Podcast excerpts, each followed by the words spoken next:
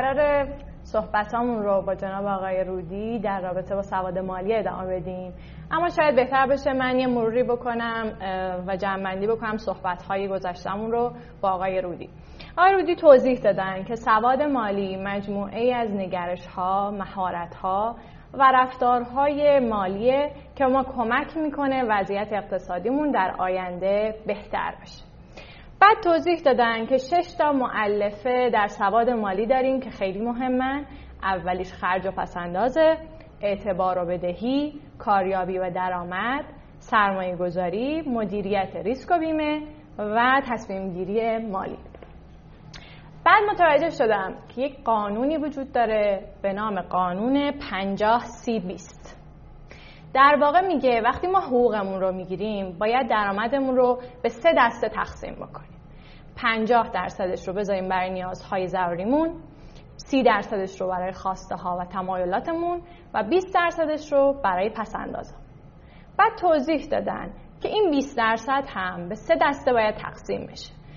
5 درصد برای پسنداز که بعدا تبدیل به سرمایه گذاری میشه 10 درصد برای صندوق های استراری و موقعیت های غیر قابل پیش بینی و 5 درصد هم برای امور خیریه و کمک به دیگر بعد از اون ما شروع کردیم گفتن که اولین گام در مدیریت دخل و خرج اینه که اینها رو شروع به نوشتن بکنیم. وقتی بتونیم بنویسیمشون خیلی می‌تونه به ما کمک بکنه.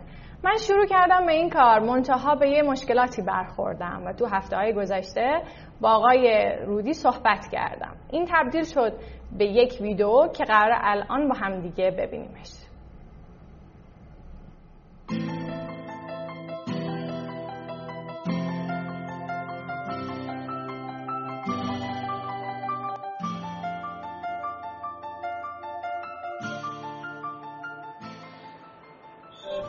کمی از شما هم کمک بگیرم. به نظر شما آدم باید کی پس انداز بکنه من شخصا فکر می‌کنم که همیشه و هر ماه من باید به فکر پس اندازم باشم خب تو ماه کی این کار رو انجام میدی؟ هر وقت که حقوقم رو می‌گیرم.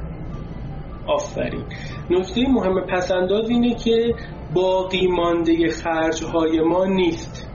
این اولین دانش در مورد پسندازه. پسنداز یعنی کنار گذاشتن و نادیده گرفتن پول در همان ابتدا. یعنی شما به محض اینکه حقوقتون رو دریافت می‌کنید باید بخشی از اون رو نادیده بگیرید. بخشی از اون چقدره؟ حدودا یعنی با یک حساب سرانگوشی 20 درصد عدد مناسبی. پسنداز پسنداز. بذار ببینیم بقیه چیکار می‌کنه نه هر ماه ولی اغلب ماهاله بله. کم و بیش. صد البته. 20 25 درصد. یه چیزی بین 30 تا 40 درصد از درآمدم حتما پس انداز داشته باشم. 50 درصد. تمام سعیم اینه که هیچ چیش نباشه 30 40 درصدش انجام نه. حدود یک یک میلیون پول رستوران کافی شاپ رو میدم 6 حداقل 6 درصد تومن شاید نه واقعا. اول ماه که حقوق می‌گیرم یه درصدی از پولم پس انداز می‌کنم. از این برنامه های پی اف ام استفاده کنم که مثلا مدیریت کنم مدیریت مالی داشته باشم روی دخل و خرجم. سعی می‌کنم از دوستاییم که تو حوزه در واقع مدیریت سرمایه و اینا دانش مالی دارن استفاده کنم از اونها مشاوره بگیرم. همیشه سعی کردم یه دفترچه داشته باشم بنویسم خرج کرده توی اون ماهم رو.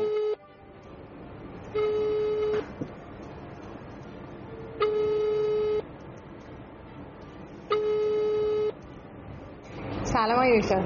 سلام. حال شما چطور ممنونم. شما خوبین؟ وقت شما الحمدلله. خدا رو شکر. در خدمتم. شما چه می‌کنید من راستش می‌خواستم اون تمرینی که شما من گفته بودین رو انجام بدم. بعد فکر کردم که بهتون زنگ بزنم یه مقدار برام توضیح بدین که الان من هزینه هامو چطوری باید بنویسم. بله خواهش می‌کنم. برای اینکه ما معمولا هزینه رو فراموش نکنیم و اینو موکول نکنیم به روزهای آینده یا موقعی که یادمون نباشه و در جا یادداشت بکنیم. مثلا یک کاغذ کوچیک سفیدی همیشه همراهمون باشه. بعد به محض اینکه اون خرید رو انجام دادیم یا اون خدمت رو دریافت کردیم یادداشت بکنیم. و خوبه که دسته بندیش هم جلوش بنویسیم. یادمون باشه. مثلا صبح شما اومدید پول اسنپ دادیم اون میشه رفت و آمد و تو دستبندی حمل و نقل قرار می‌گیره. مثلا می‌نویسید در این تاریخ یا خوبه یه جدولی آماده بکنید تاریخ شهر قیمت. بعد مثلا می‌زنید امروز اول مرداد مثلا رفت آمد شده مثلا 19500 تومن این در صورت که یک کاغذی همراهتون باشه. اما اگر سختتونه می‌تونید آخر شب هم این کار انجام بدید. یعنی آخر سر روز که دیگه فکر می‌کنید هزینه دیگه ای ندارید پیامکاتون رو چک بکنید چه پیامکهایی از بانک دریافت کردید مثلا قبلی پرداخت کردید نمی‌دونم خرید اینترنتی داشتید یا اینکه نقدن خرج کردین مثلا تو راه چک کرد نمی‌دونم یه خوراکی میامده خریدیم. این چون چیزا رو همونجوری در پایان روزتون برگی سفید یادداشت بکنید که تو اون روز دیگه هزینه فراموش نشه هر چقدر دقیق تر باشیم بهتر می‌تونیم برنامه بکنیم. به نظر نمی‌رسه کار پیچیده ای باشه ولی فکر کنم خیلی هم آسون نیست. اما مطمئنم ارزششو داره. خب این اولین ویدئویی بود که ما گرفتیم. حتما توش نواقصی هست. اما نکته مهم توی این اینه که من به یه سری مشکلاتی برخوردم و سعی کردم این مشکلات رو با آقای رودی مطرح بکنم.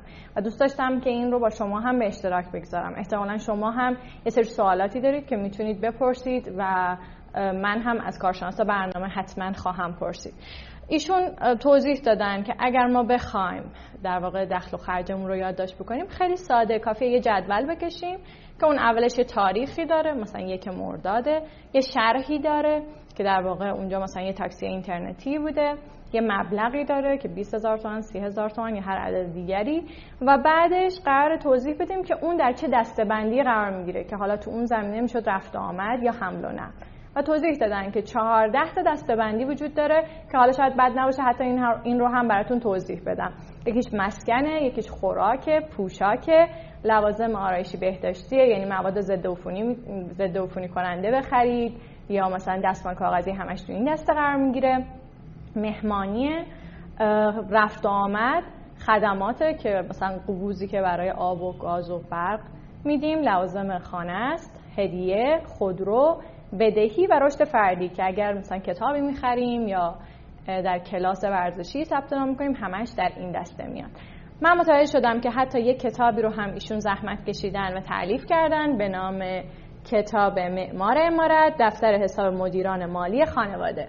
که خب خوبیش اینه که ایشون در یه بخشش کاملا این جداول رو خودشون گذاشتن و شما می‌تونید دقیقا خیلی ساده از این کتاب استفاده بکنید و براتون مفید خواهد بود. خب بریم ادامه گفتگومون رو بدیم با جناب آقای دکتر رودی و من مشکلاتی که تا الان داشتم و دوباره با ایشون مطرح بکنم. جناب آقای رودی سلام و عرض ادب. سلام خدمت شما و همه بینندگان در خدمتتون هستم. سلامت باشین. خب آقای دکتر یه مسئله که این وسط وجود داره اینه که من وقتی شروع کردم به نوشتن دخل و خرجم متوجه شدم که یه الگوی مشخصی در رفتار من وجود داره و دوست داشتم نظر شما رو راجع به این بدونم. داستان از این قراره که من وقتی حقوقم رو می‌گیرم همونطور که گفتم یه بخشش رو برای پسندازم می‌ذارم کنار. و اتفاقا یه جایی میذارمش که خیلی هم به راحتی نتونم بهش دسترسی پیدا بکنم. منتها وقتی که می‌رسیم به 25 ماه تقریبا حقوق من تموم میشه و من مجبور میشم که قرض بکنم. بعد ماه بعدی در واقع هم باید قرضم رو بپردازم و هم می‌خوام پسنداز بکنم و این باعث میشه فشار بیشتری به من بیاد. من می‌خوام بدونم نظر شما چیه و چطوری چرا حلی برای این کار وجود داره؟ و می‌خوام به دوستان هم بگم که ما این سوال رو از مخاطبانمون پرسیدیم یه سری جوابهایی گرفتیم و در خلال صحبت های آقای دکتر رودی اینها رو حتما نمایش خواهیم داد. بفرمایید لطفا. خب من با یه مثال شروع می‌کنم. وقتی که ما میریم یه ورزشی رو آغاز می‌کنیم روز اول برای اولین بار حتما بدن درد می‌گیریم یعنی تردیدی نیست. راه حلش اینه که بعدش حتما یه دوش آب گرم بگیریم یا اون موقعی که امکانش بود یه سونایی بریم و اجازه بدیم که عضلات رها بشه.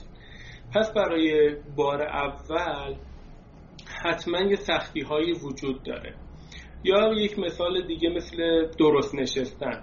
ما اولی که می‌خوایم درست بشینیم و در واقع کمرمون رو صاف نگه داریم و خوب بشینیم اونجوری که پزشکان میگن حتما اوایلش دردآوره برامون. یعنی به همون طرز نادرست نشستن برامون راحت تر بوده هدفم از این دو مثال اینه که بگم توی تمرینات مالی حتما ابتداش برای ما دشوار خواهد بود. نتیجه بخشیش در ادامهشه.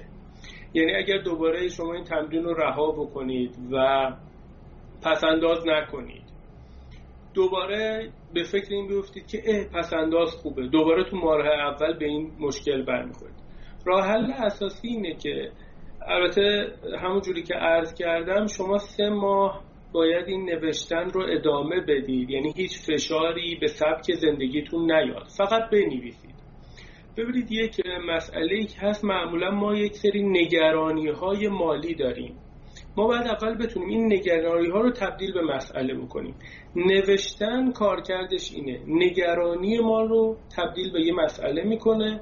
و در نتیجه قابل حلش می‌کنه. شما بالاخره توی روانشناسی مطالعاتی داشتین و تحصیلاتتون هست حتما می‌دونید نگرانی ها معمولا بدون راه حله.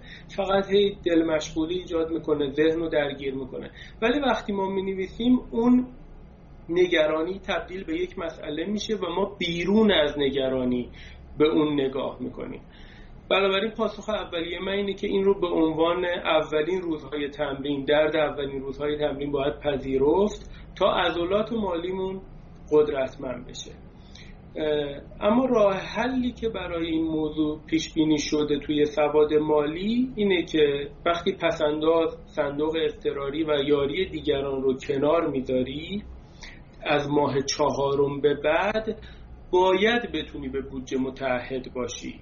مثل اینکه یه برنامه ورزشی به شما دادن که مثلا طول یه استخری رو ده بار بری برگردی. خب اگر کوتاه بیای تو بار مثلا پنجم بری دیگه بگی نه دیگه نتونستم. این دیگه هیچ رشدی ایجاد نمی‌کنه. اونجا مربی میاد کنار شما میگه نه برو می‌تونی. در واقع ما در مرز ناتوانی توانایی کسب می‌کنیم. یه مثال دیگه بزنم براتون که این موضوع تو حوزه مالی هم شفاف بشه. اینه که فرض کنید من ده بار بشین پشو می‌تونم برم. عضلات چهارسن زانوم اونقدر قدرت داره که ده بار می‌تونم به طور مرتب بشینم و بلند خب ممکنه شما به من بگید که خب یازدهمی رو برو. بگم نمی‌تونم. اما دقیقا رشد من در اینه که اون یازدهمی رو برم. و اگر همواره همون ده تا رو برم تو همون ده تا متوقف میشم. رشد من اینه که در مرز ناتوانیم عمل بکنم. به خاطر همینم تو حوزه مالی وقتی میگیم که خب این بخش رو کنار بذار و ما بقیش 80 درصد پول و اونجوری که فرمودین 30 درصدش رو برای خواسته ها 50 درصد دیگه رو برای نیازها اختصاص بده. وقتی اینو میگیم دقیقا یه تمرینه و شما تو مرز نتوانستن این تخصیص بودجه ها در واقع می‌تونید توانمند بشید و اون آزادی و امنیت مالی رو در آینده به دست بیارید یکی از دوستان یه سوالی پرسیدن سلامت بشید یکی از دوستان یه سوالی یعنی یه پیشنهادی دادن به این سوال من. گفتن خودت به خودت قرض بده. بیا مثلا از صندوق استراریت استفاده کن. بعد ماه دیگه متعهد باش که اون رو جبران بکنی. چقدر این رو منطقی می‌دونید؟ چقدر عملیاتی می‌دونید این قضیه رو؟ خب یعنی از خزانه پادشاهی هی برداریم. ولی من توی هزینه هایی که دوست داریم انجام بدیم ولی پولشو نداریم سه تا راه حل وجود داره. که میره تو موضوع اعتبار و بدهی این که ما چگونه خودمون رو بدهکار بکنیم. ببین اولین راه حلش اینه که ما صبر کنیم. صبر کردن به معنای که اون چیزی که می‌خوایم و یه هدف پسندازی قرار بدیم بعد بگیم من پول هامو جمع می‌کنم تا به این هدف پسندازی برسیم. حتما الان همه فریاد می‌زنن که اگه پولمون رو پسنداز کنیم ارزشش کم میشه. بله. قبول دارم. بنابراین پسنداز کردن اینجا به معنای سرمایه گذاری کردن هم هست. یعنی همون ابتدا گفتیم پولی که پسندازه توی بالش که ذخیره نمی کنیم اینو حتما برای حفظ ارزشش و رشدش باید سرمایه گذاری بکنیم که تو حوزه سرمایه گذاری از خواهد جا. پس اول برای این هدف که می‌خوایم و پولش رو نداریم پس انداز می‌کنیم. دو ممکنه بگیم که ما این یه هزینه استراریه من باید همین الان انجام بدم. نمی‌تونم صبر کنم پس انداز بکنم. میگیم خب باری کلا پس شد یه هزینه استراری پس باید از صندوق استراریت برداری اما همونجوری که شما گفتید باید به این صندوق استراری برگردونی یعنی این یه صندوقیه که همواره باید بودجهش دست کم سه برابر حقوق و دست بالا نه برابر حقوق شما باشه. بنابراین هر بار که از این صندوق استراری برمیداریم باید بهش برگردونیم ممکنه کسی بگه که خب من صندوق استراری هم ندارم ولی الان واقعا لازم دارم. اینجا که باید بگیم که از نظر سواد مالی با نهایت تحصیل و تحصیل باید قرض بگیریم. چون که قرض گرفتن بدترین کار ممکنیه که ما تو حوزه سواد مالی ممکنه انجامش بدیم. اما اگه مجبوریم باید این کار رو بکنیم و چند چیز رو در مورد قرض باید بدونیم. حالا اگر فرصت هست من شاخص های این که چجوری باید قرض بگیریم من خدمتتون عرض کنم بذارین این بحث رو تموم بکنیم بعد بپردازیم به بله. بحث قرض. حالا تو صحبتاتون گفتین بعضی هستن میگن ما, ما حتی اگر پولامون رو پس انداز بکنیم هیچی نمیشه. شما فرض کنید یه نفر سه میلیون تومن ماهیانه حقوق می‌گیره بخواد 20 درصدش هم بذاره کنار میشه 600 تومن سالش هم می‌خوایم حساب بکنیم 7200 میشه و با خودش میگه که خب من با این 7200 می‌تونم چی بخرم؟ و من می‌خوام بدونم که جواب ما به همچین آدم هایی و به من چی خواهد بود. بله. البته هفت و دیویت این نخواهد بود. خیلی بیشتر از اینه. تو همین مثال شما. خب بالاخره شما متخصص هستین و حوزه کاریتون هم هست. دقیقا می‌دونید که سرمایه گذاری دو تا اصل داره. زود شروع کردن و پیوسته ادامه دادن. وقتی این 300 تومن ها رو فرض کنید ماهانه واحد صندوق با درآمد ثابت یا صندوق سهامی بخره. و همواره سود رو برگردونه اگر با درآمد با ثابته همواره سود رو برگردونه روی همون صندوق با درآمد ثابت یعنی یونیت های بیشتری بخره. یا اگر سهامیه اجازه بده رشد بکنه. در طول زمان اصلا اون هفت و دیویست نمیمونه. به ویژه شما دیگه آمارش رو دقیق دارید. آیا در یک سال گذشته اگر هر کسی مای 300 هزار تومن مثلا سه تا یونیت صندوق با درآمد ثابت می‌خرید آیا تا پایان سال هفت و دیویست داشته؟ خیلی بیشتر از اینه. خیلی بیشتر از این خواهد بود. درست. خب خیلی بله. ممنونم. وقتی میگیم پس الان من فهمیدم که وقتی میگیم این 5 درصد پس انداز رو می‌ذاریم کنار به این معنا نیست که من این پولو برم دارم میبرمش تو بانک میذارمش و منتظرم که اونجا یه اتفاق براش بیفته. منظور اینه که هر ماه بله. باید یه فکری برای این 5 درصد بکنم که کجا می‌خوام سرمایه گذاریش کنم. درست میگم؟ بله بله. بله پنج تا محل سرمایه گذاری هست که بازم اون رو تو حوزه سرمایه گذاری خدمتتون عرض می‌کنم که مهمترینش همین مثلا خیلی ساده خرید واحدهای صندوق های سرمایه گذاری خب بعد از این سه ماه وقتی من شروع کردم همه اینا رو نوشتن آیا قرار اتفاق خاصی بیفته؟ چه بینشی قرار من پایان این سه ماه به دست بیارم؟ شما یه اشاره خوبی کردین به این که من متوجه یه الگویی در خرج کردن هم شدم. دقیقا این سه ماه کارکردش اینه. نظام تصمیم گیری واقعی ما رو در مورد پول به ما نشون میده. ما ممکنه یه تصوراتی از خودمون در مورد سبک خرج کردنمون داشته باشیم. ولی عدد و رقم به ما دروغ نمیگه. وقتی اونجا در طول سه ماه هر ماه حساب می‌کنیم که مثلا تو این چهارده ردیف چه هزینه هایی کردیم؟ به سادگی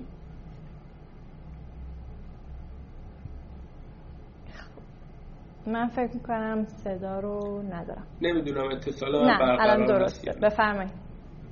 ادامه بدین خواهش می‌کنم.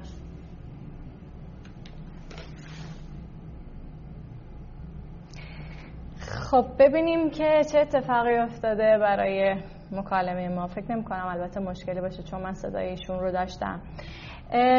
پس می‌خوام بگم که دنیای پسنداز کردن چیز جالبیه. اینکه وقتی به آدما نگاه می‌کنم چند درصد از پولاشون رو پس انداز می‌کنم می‌کنن و بعد اونا رو مقایسه می‌کنم با خودم می‌بینم که یه تفاوت فاحشی بین خودم و دیگران وجود داره. حالا این می‌تونه به این دلیل باشه که اصولا به پسنداز به عنوان یه چیزی که حتما باید تو زندگی زندگیم اتفاق بیفته نگاه نکرده بودم. حتی بعضی از آدم ها موقعی که با من صحبت می‌کردم می‌گفتن برنامه ریزی می‌کنن.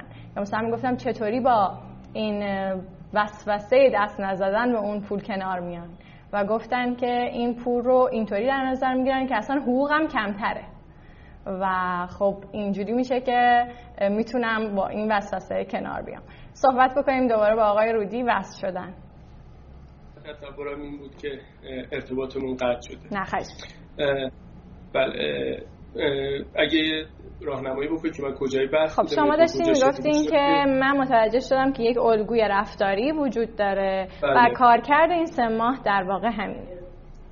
بله. و حالا می‌تونید راجع به اون ردیف های بودجه تصمیم بگیرید. خب شما حقوقتون رو می‌ذارید جلوتون و میگید من ماهی 3 میلیون درآمد دارم 600 هزار تومنش به کنار 2 میلیون و 400 حالا 2 میلیون و 400 رو تخصیص می‌دید به اون 14 ردیف. مثلا میگید 50 هزار تومن حمل و نقل نمی‌دونم 300 هزار تومن مسکن. تخصیص می‌دید.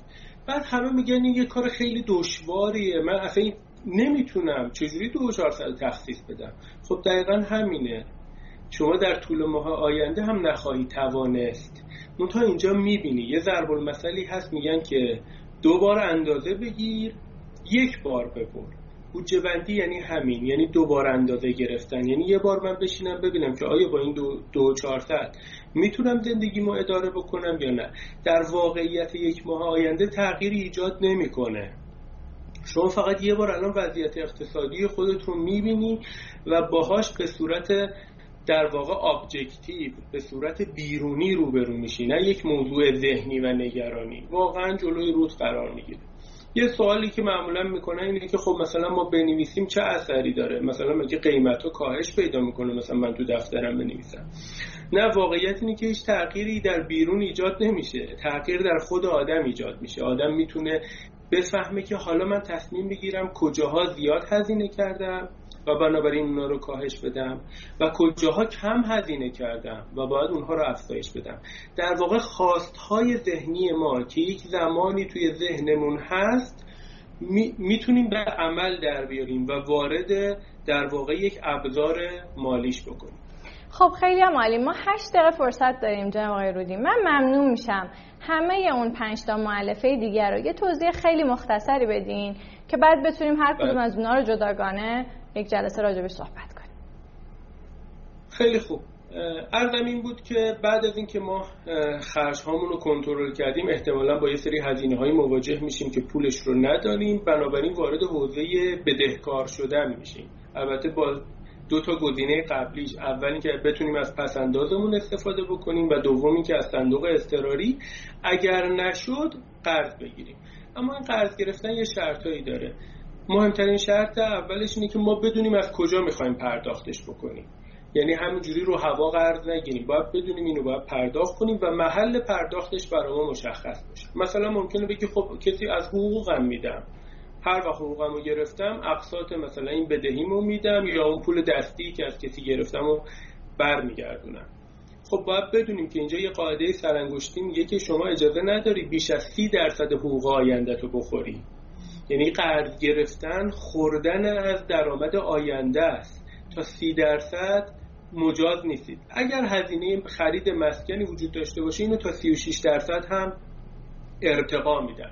اما برای بدهکار شدن ما اجازه نداریم آینده خاری بکنیم.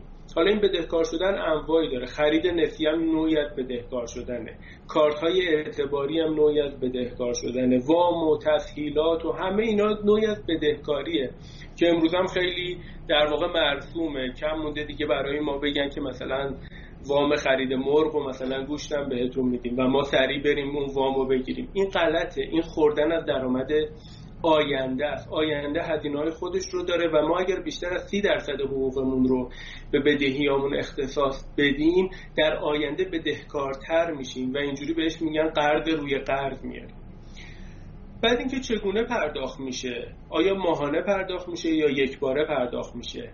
اینکه آیا هزینه مالی داره؟ مثلا قرض الحسنه است کارمزد داره مثل وام میمونه یا یه تسهیلاتیه یه عقد قراردادی با یه نهاد وام با یه نهاد مالیه که ما رو مجبور می‌کنه که سری اون هزینه تسهیلات یا در اصطلاح مالی بهره و اینترستش رو پرداخت بکنیم خب این اینترست ها سالانه است. بنابراین طول مدت تسهیلات یا وامی که می‌گیریم مهمه و ما ممکنه مثلا 50 میلیون تسهیلاتی بگیریم و در آینده ما حدود مثلا نمی‌دونم مثال بزنم مثلا 90 میلیون 100 میلیون دو برابرش رو باز پرداخت بکنیم در رابطه خب با کاریابی و درآمد چی؟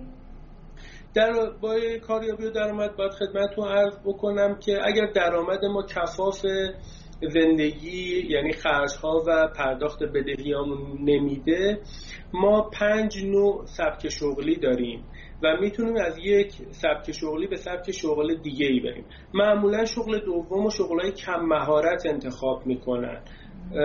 و فکر می‌کنن که البته حالا اگه مثال بزنم ممکنه دشوار باشه ولی فرض کنیم که بردن حمل و نقل مسافرین کار کم مهارتی باشه که البته اونم مهارت های خودش رو می‌خواد. اما با فرض اینکه این چنین باشه مثلا میرن توی تاکسی های اینترنتی.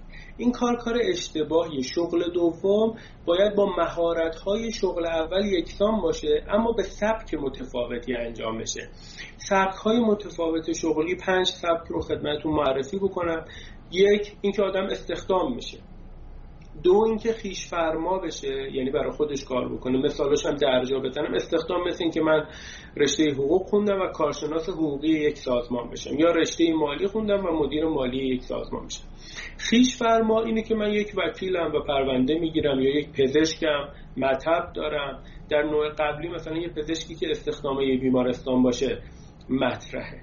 پس شد استخدام خیش فرما کارآفرین من یک مؤسسه حقوقی شکل بدم که از سود اون مؤسسه در واقع کسب درآمد بکنم. یا دستمزد بگیریم مثلا مشاوره های ساعتی درباره حقوق بدم یا پیمانکاری مثلا یک پروژه حقوقی رو قبول بکنم و اونو به سرانجام برسونم. حرکت از این سبک ها به یه سبک دیگه منجر میشه درآمد من افزایش پیدا بکنه و اینجوری نباشه که شغل دومم مثلا یک چیزی خارج از مهارت هم باشه. مگر اینکه بگیم شغل دوم شغل مورد علاقه و در واقع یک جور سرگرمیه که از محلش درآمد دارم که اون یک موضوع دیگه است. خب که مونده فکر می‌کنم که راجع به مدیریت ریسک و بیمه یه مقدار توضیح بدین و تصمیم گیری مالی. چون فکر می‌کنم موضوع سرمایه گذاری مقوله خیلی مفصلیه که باید جدا بله فقط یه ضرورتی از سرمایه گذاری رو بگم و اون که ما تا یه سقفی می‌تونیم فعالیت شغلیمون رو افزایش بدیم تا درآمدمون افزایش پیدا بکنه. یعنی این همواره فعالیت شغلی سقف داره. بیشتر از 18 ساعت که من نمی‌تونم کار بکنم. یا اون شغل من یه همچین ظرفیتی رو به من تحمیل می‌کنه. اینجا باید بگیم که دیگه تو نباید برای پول کار کنی. پول باید برای تو کار بکنه و بره پول بیاره. این یعنی دقیقا سرمایه گذاری خب دیگه حالا حتما تو برنامه دیگهتون دیدم که به این موضوع به تفصیل پرداخته شده. همین اصطلاح ها بگم. پول در معرض خطر یعنی سرمایه. پولی که خطر نکنه سرمایه نیست. پس همواره با ریسک مواجهیم. ما باید این ریسک ها رو بشناسیم. مثلا اینکه ریسک طلا خریدن چیه؟ ریسک ارز خریدن ریسک ملک خریدن ریسک های بورس. ریسک هایی که ممکنه در صندوق های سهامی باش مواجه بشیم. باید اینا رو بشناسیم. فکر نکنیم که آی پولمون رو خوردن و بردن سرمایه گذاری یعنی این. نه سرمایه گذاری یه منطقی داره. ریسک, ریسک های متوجه اونه و می‌تونیم یاد بگیریم چجوری از این ریسک ها جلوگیری بکنیم. حالا با تمرکز بخشیه با تنوع بخشیه با تعیین حد ضرر مثلا فرض کنید که من میگم وارد یه صندوق سهامی میشم و می‌خوام یه واحد از یه صندوق سهامی رو بخرم. اونجا می‌تونم برای خودم یه حد ضرر تعیین بکنم. مثلا بگم اگر یونیت این ده میلیونه اگر مثلا به 8 میلیون رسید ازش خارج میشم. این یه جوری ریسک رو از من دور می‌کنه. یکی از ابزارهای دیگه که تو سواد مالی بهش پرداخته میشه بیمه است و مهمترینش بیمه عمره. برای کسایی که خوب نمی‌تونن پس انداز بکنن اونها رو مجبور می‌کنه تا یه قراردادی ماهانه پس انداز بکنن. ضمن اینکه اون بیمه میره پول اونها رو سرمایه گذاری می‌کنه و همون پس اندازشون در بلند مدت براشون آورده بسیاری خواهد داشت. این هم از حوزه مدیریت ریسک و بیمه و حوزه تصمیم گیری مالی. همونجور که بارها هم شما شنیدید و گفتید و مطرح اینه که personal finance is personal مدیریت مالی شخصی امر شخصی. من باید الگوهای تصمیم گیری خودم رو بشناسم اون الگوها رو به یک مشاور یا مربی ارائه بکنم و اگر خطایی در الگوهای ذهنی من وجود داره بتونم برطرفش بکنم. این چیزیه که تو حوزه تصمیم گیری مطرح میشه. ضمن اینکه همکاری های مالی هم اینجا مطرح میشه. ما یه تعبیر بدی داریم توی فرهنگمون میگیم اگر شریک خوب بود خدا خودش شریک می‌گرفت. در حالی که خیلی جاها همکاری کردن و شراکت کردن نتیجه بخشه. خود مکانیزم بورس یک مکانیزمی برای شریک شدن پولهای خورد در یک امر بزرگه. بنابراین اینجا ما به افراد آموزش میدیم که چجوری شراکت مالی داشته باشن چجوری همکاری های مالی داشته باشن و یکی, یکی دیگر از موضوعاتی که در تصمیم گیری مالی مطرح میشه که اینی که چه میزان از اطلاعات مالی ما باید در دسترس دیگران قرار بگیره. اطلاعات مالی ما تا چه میزان در دسترس همسرمون در دسترس در دسترس دوست آشنا مشاور مالیمون. یا نه مثلا ما باید دائما از وضعیت مالیمون نزد دیگران قور بزنیم. بگیم این مسائل توی در واقع تصمیم گیری مالی مطرح. خیلی ممنونم جناب آقای دکتر روزی خیلی استفاده کردم. امیدوارم بتونیم بازم از شما استفاده بکنیم. بزرگواری ممنون از وقتی که من خدا نگهدار. خدا نگهدار خب تا حالا بهش اینطوری فکر نکرده بودم که باید حتما سی درصد از حقوقم صرف بدهی و چیزهای دیگه بشه. حالا احتمالا موضوعیه که باید بیشتر راجبش فکر کنم. شما هم بهش فکر کنید و با برنامه به اشتراک بگذارید.